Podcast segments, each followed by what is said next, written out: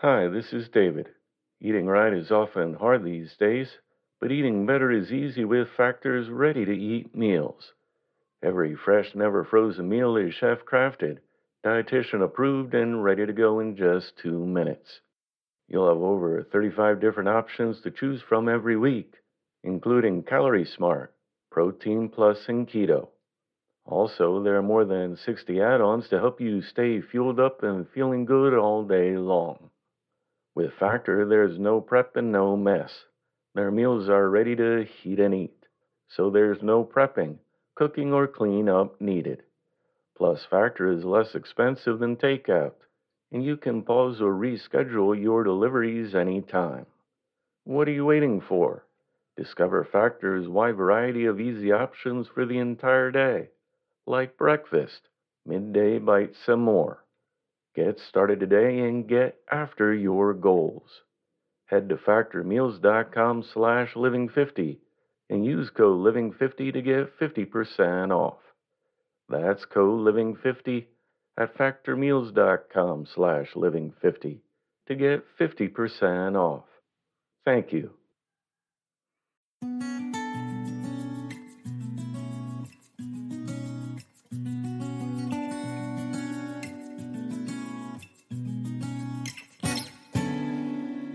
Welcome to the Inspirational Living Podcast.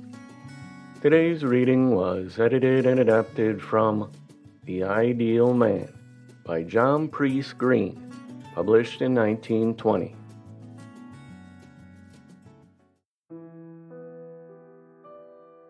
Let us talk about character.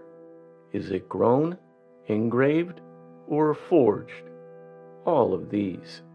We are born without character, but it soon sprouts and then grows rapidly. The soil is the home, the school, the social life, the business world. Different kinds of soil, each contributing its element to the growth of character. Parents, teachers, companions, and business associates are the character cultivators and largely determine the quality of the product, but each one grows their own character.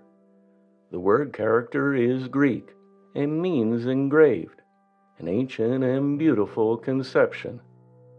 We, sometimes with the help of others, engrave our own characters when we begin to act on our own judgment, when we choose and do, and thus form habits a habit is a groove or a line cut into the soul, fixed, along which future action is almost sure to run.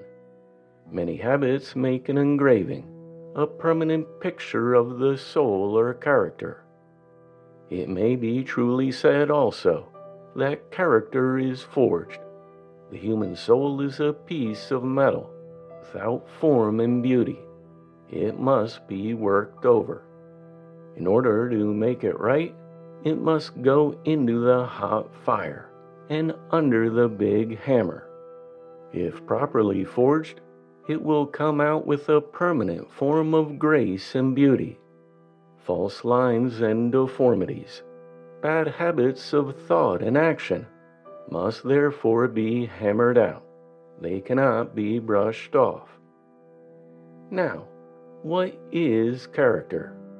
It is I, what I am, not what I seem to be, not what others think me to be, as this is simply reputation, nor what I desire to be, nor hope to be, but just what I am, what I have grown into, what has been engraved on my soul, the form of my soul metal as it comes from the forge. Character is a stable thing desiring and doing will form your character. But when it is once formed, it determines thought and action. If you know the character of a person pretty well, you can tell what they will do in certain situations. For example, someone who loves money too much is very apt to steal if strongly tempted. A mood, on the other hand, is not character. A transient virtue or vice is a mere shadow. It is a chalk mark on the soul, not an engraved line. Good people have vicious moods, and bad people have virtuous moods.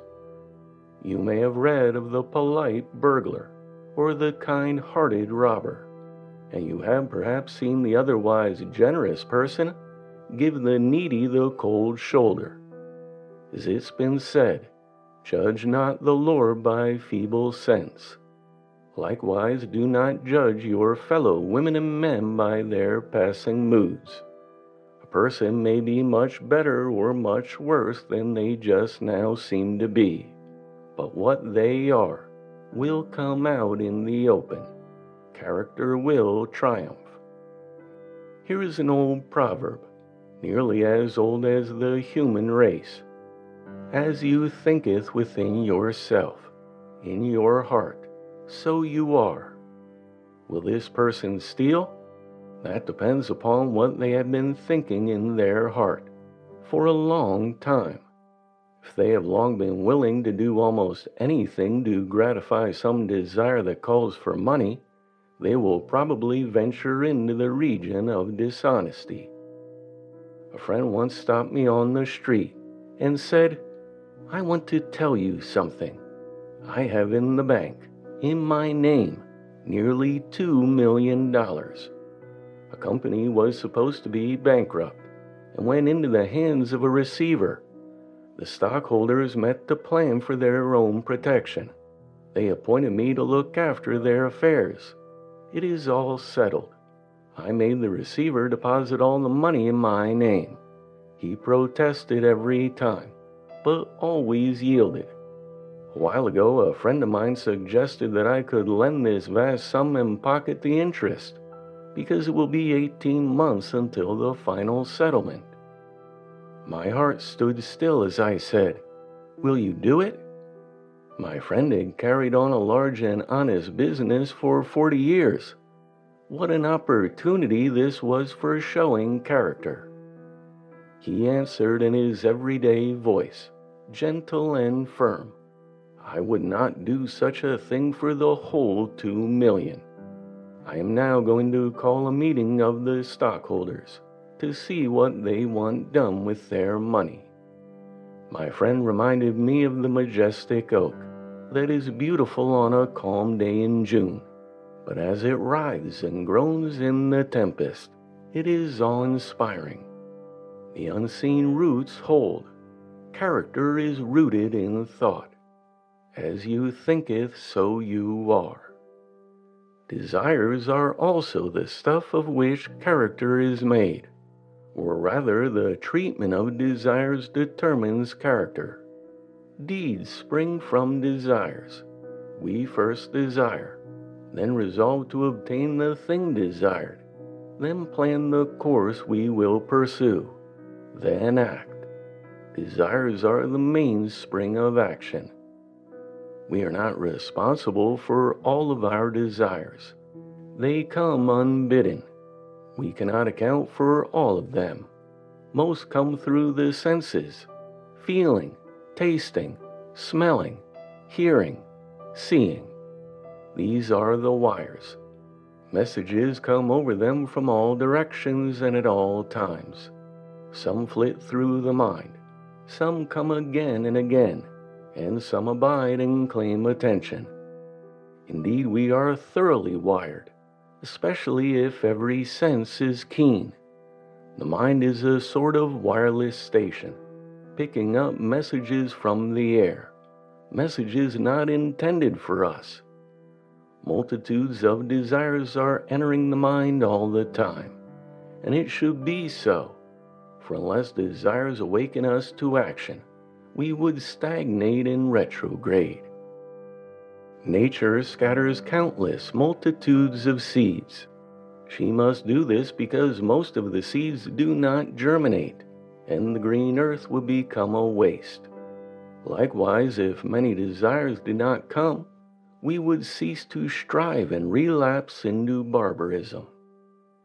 Be not dismayed at the multitude of desires that force their way into your mind. We are not responsible for the messages that come over the wires.